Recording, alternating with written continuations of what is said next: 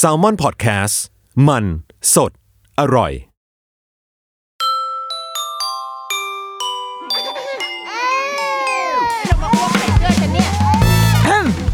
เดอะรุกี้มัมคุณแม่มือสมัครเลี้ยงกับนิดนก สวัสดีค่ะ เดอะรุกี้มัมคุณแม่มือสมัครเลี้ยงกับดินนกกลับมาอีกแล้วนะจ๊ะ เมื่อไม่กี่อาทิตย์ก่อนนะเราไปเที่ยวมาใช่ไหมเราไปเที่ยวญี่ปุ่นมาเพิ่งเพิ่งกลับมาเมื่อแบบเออไม่ไม่ถึงเดือนที่ผ่านมาเนาะเราก็มีคุณแม่เขาแบบ inbox มาถามว่าแบบ เอ้ย อยากสอบถามหน่อยค่ะ ว่าเราจะแบบเราจะไปญี่ปุ่น แล้วเราจะเอารถเข็นไปด้วยอะไรเงี้ยมันสะดวกสบายไหมอยากให้ช่วยแนะนำหน่อยอะไรเงี้ยเราก็เลยแบบก็เลยคุยกับคุณแม่ว่าโอ้โห ถ้าไปญี่ปุ่นก็คือเอาไปเลยค่ะ แบบว่าญี่ปุ่นกับรถเข็นคือเหมือนเกิดมาเพื่อคู่กันอะเออแบบมันเป็นประเทศที่เด็กอยู่ในรถเข็นเยอะกว่าอยู่อยู่ในบ้านละมั้งไม่รู้เหมือนกัน มันเดินทางค่อนข้างสะดวกสบายมากอะไรเงี้ย ก็เลยทำให้มันนึกถึงประเทศเราถึงถึง เมื่อตอนแรกนู้นเลยเนาะเราเคยคุยแบบเรื่อง ที่เราเดินทางตอนท้องอย่างนี้ใช่ไหมว่าแบบคนท้องกับการเดินทางในประเทศไทยนี่แม่งไม่ได้ไม่ใช่เรื่องง่าย แต่ว่าตอนเนี้ยลูกเราออกมาแล้ว เราเดินทางอยู่ในเมืองหลวง อันแสนน่ารักกรุงเทพมหานครของเรา อย่างวันเนี้ยที่เรามาอัดเราก็พาลูกเรามาเว้ยก็เดินทางด้วยรถสาธารณะเหมือนกัน ก็ไม่ได้ดีมากหรอก แต่ว่ามันก็มาถึงได้เนาะก็เลยอยากจะมาเล่าให้ฟังละกัน เพราะเราเชื่อว่าคุณแม่สมัยเนี้ย เป็นพวกแบบกระสันกันออกนอกบ้านอะแล้วก็ออกอยากออกนอกบ้านแบบด้วยตัวเองอะเฮ้ยเราเจอหลายคนแล้วนะ คือเราเป็นคนที่จริง ๆ ขับรถเป็น แต่ไม่ชอบขับรถ ก็เลยทำให้ขับรถไม่เป็น คือใจไม่ถึงพอที่จะแบบขับรถคนเดียวได้ขนาดนั้นอะไรเงี้ย แล้วเราเราไม่ชอบรถ เพราะเราเราไม่ชอบการจอดรถ เราไม่ชอบการแบบวนหาที่จอดว่าบคแตกอะเรารู้สึกว่าแบบกรุงเทพมันไม่ใช่เมืองที่เหมาะกับการขับรถอะ แต่ว่าแต่มึงต้องมีรถอะบางที่มึงไปไม่ได้ถ้ามึงไม่มีรถอะไรเงี้ยย้อนแย้งชิบหายเมืองนี้ แต่ว่านั่นแหละเราเป็นคนไม่ชอบขับรถดังนั้น แต่เราก็ในใจเราก็คือเราชอบพาลูกออกไปข้างนอกมาก คือแบบชอบพาไปนู่นไปนี่แบบเราขี้เบื่ออะไรเงี้ย ซึ่งเราก็เลยจะใช้การเดินทางแบบสาธารณะค่อนข้างเยอะทีเดียวขึ้นมาหมดละ ทุกอย่างอะรถเมล์รถไฟฟ้าเรือ รถตุกตุกแท็กซี่อะไรเงี้ยคือพามาหมดทุกอย่างแล้ว ก็เลยเดี๋ยวยากจะมาเล่าให้ฟังแล้วกันว่าสำหรับคุณแม่ เราเจอคนที่เป็นแบบเราเยอะมากเลยเว้ยเพิ่งเคยได้คุยอีกสองสาคนอะเขาเป็นเหมือนเราเลยคือ เขาขับรถเป็น แต่ว่าเขาขับไม่แข็ง แล้วเขาก็ไม่อยากขับรถอะเออแต่เขาอยากพาลูกออกไปข้างนอก ไม่น่าเชื่อว่าเราจะเจอแม่แบบเนี้ยสี่ห้าคนแล้วนะที่เคยได้คุยกันนะคะ เลยเชื่อว่ามันงั้นมันน่าจะมีอีกเยอะเลยแหละ คนที่อยากพาลูกออกไปข้างนอกมากๆ แต่ว่ายังนึกภาพไม่ออกว่าแบบแม่งจะเป็นยังไงวะอะไรเงี้ย คือการพาลูกออกไปนอกบ้านครั้งแรกอะค่ะ เราว่าทุกคนจะเกิดขึ้นก็คือ ตอนลูกอายุเจ็ดวัน ลูกจะต้องไปโรงพยาบาลโดยอัตโนมัติ เพราะว่าหมอนัดเพื่อไปเช็คแบบเช็คตัวเหลืองเช็คน้ำหนักเช็คอะไรอย่างเงี้ยก็เป็นแบบรูทีนที่เราต้องไป ซึ่งอีโมดเนี้ยแม่งแบบมันเป็นภาวะแบบโคตรเครียดอะอีวันที่ลูกอายุ 7 วันเราต้องไปหาหมอ เราเชื่อว่าทุกบ้านเครียดเว้ยเพราะว่าหนึ่งคือเราเพิ่งกลับมาอยู่บ้านได้ไม่กี่คืนเองนะคือเราอยู่โรงพยาบาลมาสี่วันใช่แล้วกลับมานอนบ้านสองวันวันนี้กูต้องกลับไปโรงพยาบาลอีกครั้ง แล้วมันก็จะเป็นครั้งที่สองที่ลูกจะได้ขึ้นขาสีไปโรงพยาบาล แล้วตอนเนี้ยรูทีนชีวิตลูกอะ่ะ มันเริ่มมีตารางชีวิตของเขา คือเด็กแรกเกิดนะคะ ตารางชีวิตของเขาอะ่ะคือประมาณครึ่งชั่วโมงถึงหนึ่งชั่วโมงกินนมจุดๆแล้วก็นอนประมาณ2องถึงสามชั่วโมง แล้วก็ตื่นมากินนม แล้วก็นอน แล้วก็ตื่นมากินนมแล้วก็นอนวนไปอย่างเงี้ยทั้งวันยี่สี่หารสามก็คือแปดก็คือแปดรอบ กินนมไปแปดรอบ โดยในระหว่างแปดก็จะมีการขี้ขี้ขี้ขี้ขี้แทรกเข้ามาในในลูป แปดไอแปดลูปอันเนี้ยนี่คือตารางชีวิตของเด็กแรกเกิด แต่ว่าพอตารางชีวิตเขามันเริ่มเกิดขึ้น แต่เราจะต้องพาเขาขึ้นรถเพื่อไปโรงพยาบาลอะแม่งเป็นเรื่องใหญ่มากเลยนะทั้งสำหรับเด็กและสำหรับแม่ด้วยอะเพราะว่าคือแม่ก็จะรู้สึกปลอดภัยมาก เมื่อเมื่อเราได้อยู่ที่บ้านเราก็ได้ทำตามตารางชีวิตของลูกที่มันเกิดขึ้น แต่พอเราต้องไปโรงพยาบาลปุ๊บอ้าวลูกกูต้อง เปลี่ยนสถานที่จากเดิมที่ลูกเคยนอนอยู่บนเตียงนุ่มๆ ลูกกูต้องมานั่งบนคาซีทที่มันนั่งไม่สบายเท่าแน่นอน แล้วลูกกูจะร้องไห้หรือเปล่า นมจะกินยังไง เพราะว่าแม่บางคนถึงเวลาตรงนั้นลูกต้องกินนม แล้วถ้าลูกไม่ได้กินทำไง คือมันมีเรื่องให้แบบให้ให้แพนิค เยอะไปหมด เราจะนึกภาพไม่ค่อยออกว่าแบบลูกเรากินนมจากขวดได้ เพราะว่าเขากินนมเต้าแม่ไม่เก่งใช่ไหมดังนั้นเราก็จะไม่ค่อยห่วงกับ 2 คือบ้านกับโรงพยาบาลเราอะมันไม่ไกลกัน 10 นาทีก็ถึงแล้ว ดังนั้นเราก็เลยจะไม่ค่อยห่วงเรื่องแบบ สมมติถ้าลูกร้องขึ้นมาก็ 10 นาที 10 นาทีเดี๋ยวถึงโรงพยาบาล เราจะไม่ค่อยห่วงประเด็นนี้เท่าไหร่เราก็เลยพาลูกออกจากบ้าน วันที่คุณหมอนัด 7 วันเนี่ยค่ะพาลูกออกจากบ้านเช้ามาก เพราะว่าหนึ่งคืออยากแบบอย่างที่เคยเล่าให้ฟังแหละว่าอยากไปโรงพยาบาลให้เช้าที่สุด เพราะว่า ไม่อยากให้คนเยอะ พอคนเยอะแล้วมันแบบ มีเชื้อโรคมีนู่นนี่อะไรเงี้ย อยากจะหนีไอ้สิ่งนั้นให้ได้มากที่สุดก็เลยออกจากบ้านเช้ามาก ก็พาลูกขึ้นรถกันไปเว้ยปรากฏว่าพอเริ่มสตาร์ทรถปุ๊บ ลูกเรามันก็มีความแวดขึ้นมาแบบเอ๊ะเอ๊ะเอ๊ะงองแงเราก็เลยเอานมอะยัดปากเข้าไปเลยแบบอ้าวกินนมลูกกินนมจะได้ไม่ร้องนางก็กินนม พอกินนมเสร็จอะขับรถไปได้สักพักหนึ่งวันนั้นเสือกรถติดเว้ย สิบนาทีที่ว่ามันก็เลยไม่ใช่ละ ก็แวะขึ้นมาอีกเอ๊ะเอ๊ะเอ๊ะอ๋อแอะเราก็เลยเอานมให้กินอีก อันนั้นคือลูกอายุเจ็ดวันนะเอานมให้กินอีกไอ้ลูกก็เงียบเงียบไป พอแบบขับไปอีกนิดนึงเอาแอะอีกก็เอานมให้กินอีกกินกินกิน จนพอแบบกำลังเลี้ยวรถจนถึงโรงพยาบาลแล้วกำลังเลี้ยวขึ้นที่จอดรถปุ๊บสิ่งที่เกิดขึ้นคือลูกอ้วกแบบอู้เหมือนเอาทุกอย่างที่มีทั้งหมดในชีวิตออกมาหมดเลยแล้วก็ร้องแบบลั่นอยู่บนคาซีท เนื้อตัวก็คือเลอะไปหมด แล้วก็คาซีทก็คือเลอะอ้วกลูกแบบแไปหมด คือเราเดาว่าคือเขากินนมเยอะเกินไป เพราะว่าเราพยายามจะแบบเงียบลูกเงียบลูกกินนมกินนม เพราะว่าเราก็ไม่รู้จะทำไง มันเป็นการขึ้นรถประมาณครั้งที่ 2 ของลูกอะบนคาซีซึ่งครั้งแรกเขากินนมแล้วเขาไม่เป็นไรเงี้ยเราก็เลยคิดว่าการกินนมครั้งนี้มันก็จะไม่เป็นไรเหมือนกัน แต่ว่าสุดท้ายมันกลายเป็นว่า กลายเป็นการอ้วกบนคาซีทครั้งแรก ของลูก แต่ว่าอ้วกเด็กแรกเกิดมันก็จะไม่ได้น่ากลัวมากหรอกเพราะมันมีแต่นมมันก็จะเป็นขาวๆออกมาอะไรเงี้ยเนาะแต่ว่าเสื้อผ้าที่อุตส่าห์เตรียมมาโอ้ยวันนี้แบบมุ้งมิ้งใส่แต่งตัวน่ารักอะไรเงี้ยก็ก็เป็นอันว่าเลอะอ้วกไป ก็เป็นการขึ้นคาซีทไปโรงพยาบาลในเจ็ดวันของชีวิตเขาอะที่ สบักสบอมพอสมควร หลังจากนั้นมาเราก็เลยจะต้องหาวิธีการที่จะดีลกับลูกเวลาที่อยู่คาซีทอะไรเงี้ยค่ะ ซึ่งคือตอนลูกเล็กๆอะมันจะดีลได้ค่อนข้างยากในแบบที่ว่าเขายังไม่ได้สนใจ สิ่งเร้าที่เราเตรียมไว้ให้เขาอะมากนัก เวลาเรานึกถึงเด็กอะเราจะนึกถึงเด็กที่เขาเริ่มดูเรื่องแล้วเด็กอารมณ์เด็กสองขวบที่แบบพูดจาแบบตอบโต้กับเราได้ แล้วเราก็จะคิดว่าถ้าลูกอยู่บนคาซีดอะแล้วเราเตรียมแบบเตรียมหนังสือเตรียมของเล่นอะไรให้เขาแล้วเขาก็จะสนใจสิ่งนั้น แต่ว่าพอมันเป็นเด็กเล็กกับเด็กแรกเกิดอะเขายังไม่ยังไม่เปิดรับอะไรทั้งนั้นอะคือมันยังมีความแบบตาเขายังมองเห็นไม่ชัดเลยด้วยซ้ำอะดังนั้นเราไม่รู้จะเอาอะไรไปดีลกับเด็กอะ นอกจากนม นอกจากแบบสิ่งที่มันจะเอาไปให้เขากินอะไรเงี้ยซึ่งก็เนี่ยพอเขากินนมแล้วเขาก็อ้วกคือแม่งแบบเป็นปัญหามาก ซึ่งอันนี้เราไม่มีคำแนะนำนะ ก็คือเชื่อว่าทุกบ้านต้องผ่านช่วงเวลาเนี้ยไปให้ได้ด้วยตัวเอง โอเค การนั่งคาซีทก็เป็นทางเลือกแรกเลยแหละ ในการเดินทางกับลูกสำหรับบ้านไหนที่มีรถ แล้วก็ต้องไปกับลูกไม่ว่าจะพาไปที่ใดก็ตาม ถ้าขึ้นรถยังไงก็ต้องนั่งคาซีทอันนี้เป็นสิ่งที่เราว่าน่าจะต้องเป็นมาตรฐานใหม่ ในประเทศเราได้แล้วอะ่ะเออคือในประเทศอื่น มีกฎหมายแบบจริงจังมากว่าเด็กต้องนั่งคาซีทโอเค ทีนี้นอกจากการเดินทางโดยรถตัวเอง เราเชื่อว่าคุณแม่หลายๆคนก็จะเดินทางแบบโดยรถสาธารณะแหละ เมื่อวันก่อนเราดูอ่านข่าวอันหนึ่งเว้ยเป็นคุณแม่ญี่ปุ่น เป็นเรื่องแบบเป็นเรื่องใหญ่โตมาก คือแม่ญี่ปุ่นคนนี้เดินทางกับลูกแฝดคือคุณแม่คนนี้เขาบ่นประมาณว่าเขาอะ เข็นรถเข็นแบบลูกแฝดรถเข็นลูกแฝดมันก็จะมีที่นั่งสองที่ใช่ปะเขาเข็นรถเข็น แล้วเขาจะขึ้นรถเมย์ปรากฏว่าคนขับรถเมย์อะไม่ให้เขาขึ้น โดยบอกว่าไม่ได้ขึ้นไม่ได้ เขาก็เลยแบบอ้าวแล้วให้เขาทำไงเขาบอกว่าถ้าจะขึ้นอะ ต้องพับรถเข็นก่อน แล้วก็เอาลูกแบบ คือมึงต้องอุ้มลูกหรืออีท่าไหนไม่รู้อะแต่มึงจะเอารถเข็นขึ้นมาบนรถฉันไม่ได้นะจ๊ะเขาก็เลยแบบอ้าวทำไมเขาก็เลยโทรมีการแบบร้องเรียนไปที่บริษัท ไอ้รถบัสอันเนี้ย แล้วบริษัทอะก็บอกมาเหมือนกันว่า ใช่ขึ้นไม่ได้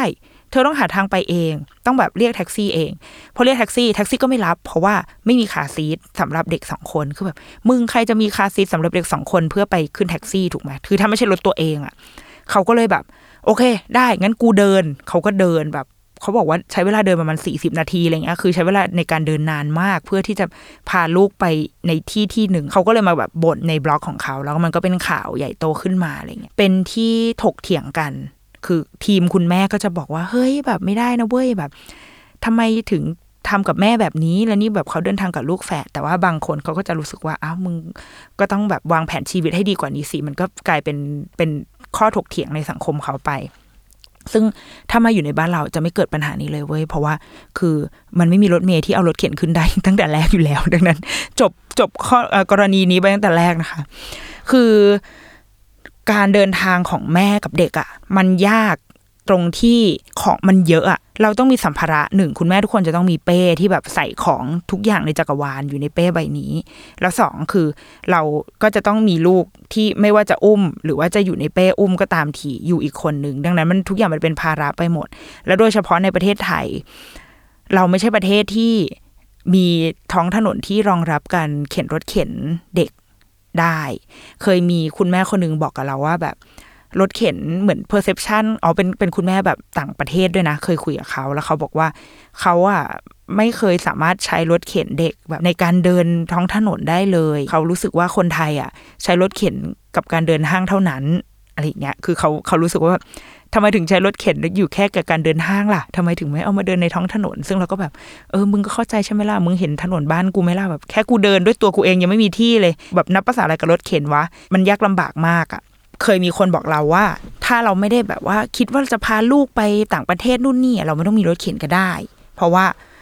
เพราะบ้านเรามันไม่ได้แบบเหมาะกับการมีรถเข็น แต่โดยส่วนตัวเราก็ยังคิดว่ามันต้องมีแหละรถเข็นเด็กอะนะคะ อยู่ที่ว่าจะเป็นราคาเท่าไหร่อะไรเงี้ยเนาะบางทีลูกแบบเขาต้องการการหลับการนอน บางทีเราพาไปห้าง แล้วก็ เดินห้างนาน แต่ว่าตรงกับเวลานอนกลางวันของลูกเขาก็จะได้อยู่บนรถเข็นนอนได้ หรือถ้าเกิดเขาไม่ยอมนั่งรถเข็น เราก็จะได้วางของบนรถเข็นได้แบบเป็นเป็นตัวช่วยทุ่นแรงอะไรอย่างเงี้ยเราก็ยังรู้สึกว่ารถเข็นเป็นสิ่งที่สำคัญเหมือนกัน เพียงแต่ว่ามันอาจจะไม่ได้ถูกให้ความสำคัญในการเดินทางมากเพียงพอนัก เราจะต้องไปส่งลูกที่ที่โรงเรียน แล้วซึ่งโรงเรียนลูกเรามันสามารถที่จะเดินทางได้ด้วยรถไฟฟ้าไปถึง แต่ว่าคือลูกเราตอนนี้มันเขาก็น้ำหนักแบบสิบกว่าโลแล้ว คือเขาก็หนักพอสมควรอยู่เหมือนกัน แล้วก็ไม่ไหวว่าอุ้มไม่ไหว คือเคยพาไปโดยการอุ้มแล้วไม่ไหว แต่ทีเนี้ยมีคุณแม่อีกคนหนึ่งที่อยู่ที่เดียวกัน เขาก็เข็นลูกเขาว่าขึ้นรถไฟฟ้า คือเคยเจอเขาบนรถไฟฟ้าพอดีแล้วก็แบบอ้าวสวัสดีค่ะ พาน้องมาโอ้นั่งรถเข็นด้วย มันก็เลยเป็นการแบบเป็นแรงบันดาลใจให้เราว่าจริง ๆ เราเข็นรถเข็นขึ้นรถไฟฟ้าในช่วงเวลาพรามไทม์ได้นี่หว่า เราก็เลยลองทำบ้างเว้ยก็ มันจะเป็นเวลาประมาณ8ปดโมง คือมันจะมีรถไฟขบวนเนี้ย คือต้องเวลานี้เท่านั้นด้วยนะ เป็นครั้งแรกที่เรารู้ว่ารถไฟ BTS ไทยอะมันออกเป็นเวลาเว้ย เพราะปกติอะเราจะรู้สึกว่าไปแบบไปเมื่อไหร่ก็ได้เดี๋ยวรถไฟมันก็มาอะไรเงี้ย แต่ว่าอันเนี้ยมันจะมีรอบเวลาของมันว่า ต้องมาเวลานี้จะเป็นรถไฟขบวนที่โล่งในเวลาพรามไทม์เราก็เลยเข็นลูกขึ้นรถไฟขบวนเนี้ยลองดู สิ่งที่เราพบเจออะคือแบบสายตาจากแบบผู้คนรอบข้างอะ แบบว่าเหมือนแบบ มึงเอารถเข็นขึ้นรถมาเวลานี้ทำไม มันนี่มันเป็นเวลาของคนทำงานโว้ยอะไรเงี้ยเขาอาจจะไม่ได้คิดแบบนี้นะ เราอาจจะนอยไปเองแต่ว่า เราสัมผัสได้นิดนึงถึงแบบรังสี ความแบบออกไปอิ่วอะไรเงี้ยนั่งรถเข็น ซึ่งมันเป็นสิ่งที่เราเคยรู้สึกเว้ยเออ ในตอนที่เรายังไม่มีลูกอะ่ะ เราเคยคิดว่าทำไมแบบทำไมจะต้องพาลูกมาตอนแปดโมงวะคุณพี่ คือเข็นรถเข็นเข้ามาทำไมห้าโมงเย็นเนี่ย เข็นรถเข็นลูกขึ้นรถไฟฟ้ามาทำไมคุณพี่ทำไมไม่ไปตอนสี่โมงอะไรเงี้ย แต่พอตอนนี้เรามีลูกอะ่ะ เราเข้าใจแล้วเว้ยว่า มึงเลือกเวลาไม่ได้ไงบางทีอะ่ะ คืออย่างโรงเรียนลูกก็เข้าเวลาเนี้ยเราก็ต้องไปเวลานี้ หรือว่าเวลาขากลับ เราอาจจะติดธุระนู่นนี่จนทำให้แม้จะตั้งใจว่าจะกลับตอนสี่โมงเย็นหรือบ่ายสามที่รถรถคนน้อย มันก็ทำให้เราต้องมากลับตอนห้าโมงเพื่อเบียดเสียดไปกับคนเยอะอะไรเงี้ยคือ ชีวิตมันเลือกเวลาไม่ได้ขนาดนั้น แต่ว่า เราควรจะร่วมทางไปกันได้ ไม่ว่าเราจะมีรถเข็นคันใหญ่โตมหาศาลแค่ไหนอะแต่โอเคเราก็ผ่านรถไฟฟ้ามาได้ อย่างแม้จะได้รับสายตาอมหิตมากมายแค่ไหนก็ตาม ก็ทำตัวแบบเฉยๆมองมองดินมองฟ้าไป แล้วก็พอถึงสถานีก็เข็นลูกออกมา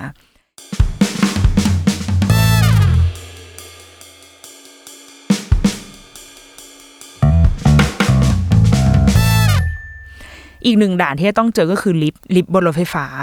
ที่แบบเราเคยเชื่อว่าลิฟต์อันเนี้ยมันอาจจะเกิดขึ้นมาเพื่อคนพิการ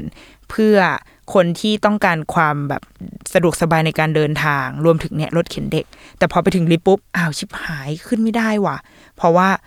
ทุกคนพี่ๆทุกคนขึ้นลิฟต์กันไปหมดแล้วเคยมีครั้งหนึ่งที่เราออกจากเอ่อรถไฟฟ้าไปพอไปถึงลิฟต์ปุ๊บ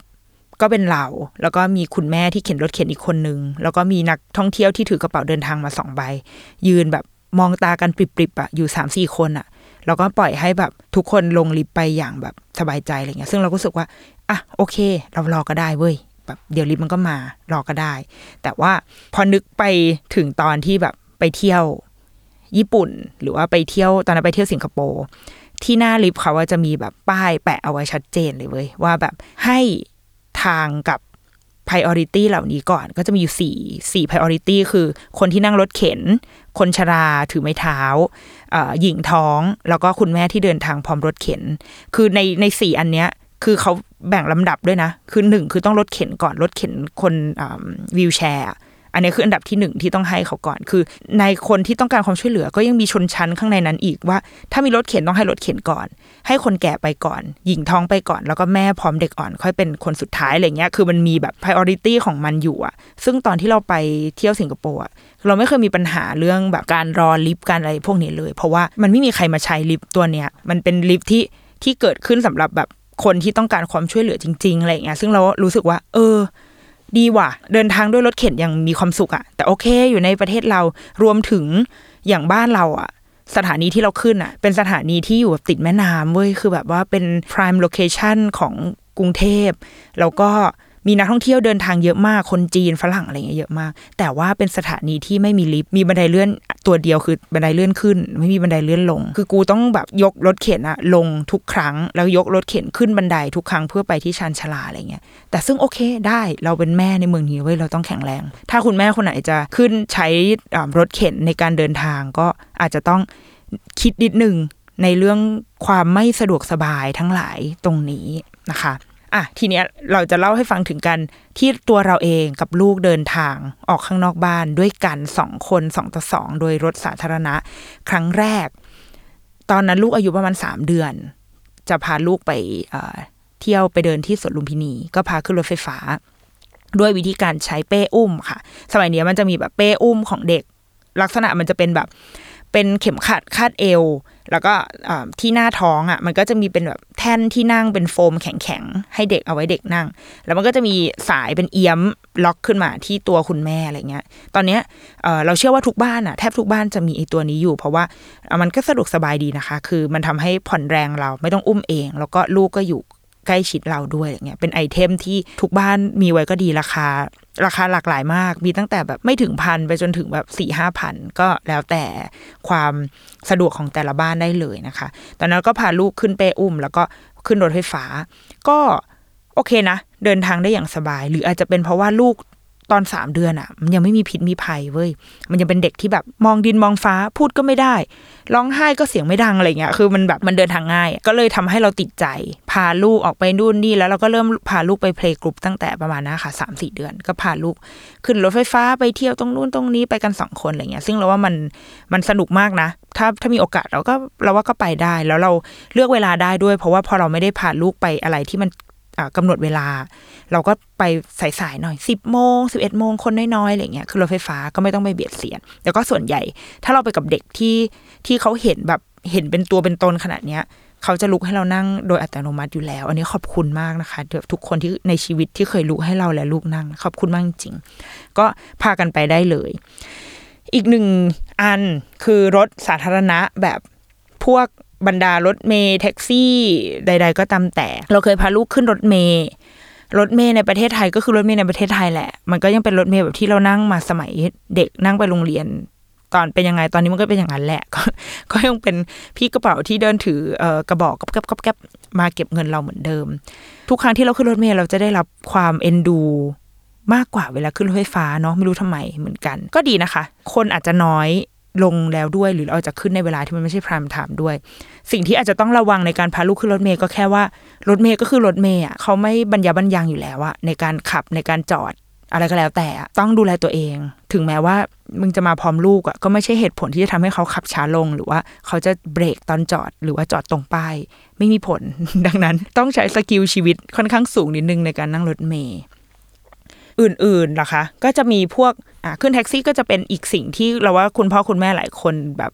เลือกใช้ในการเดินทางกับลูกค่อนข้างบ่อยเนาะเพราะว่าถ้าเราไม่ได้มีรถก็สะดวกสุดก็คือการนั่งแท็กซี่ แท็กซี่เราว่าก็ขึ้นอยู่กับดวงด้วยแหละ ว่าแบบวันนี้เราจะเจอแบบคนขับแบบไหนอะอย่าคิดว่า พอเราเดินทางพร้อมเด็กแล้วเราจะได้รับการแบบ ขับที่ดีอะไรเงี้ยเราเคยเชื่อแบบนั้น แล้วเราก็ผิดหวังมาแล้ว เพราะว่าแบบกูเคยเจอระดับแบบ ตีนผีแบบ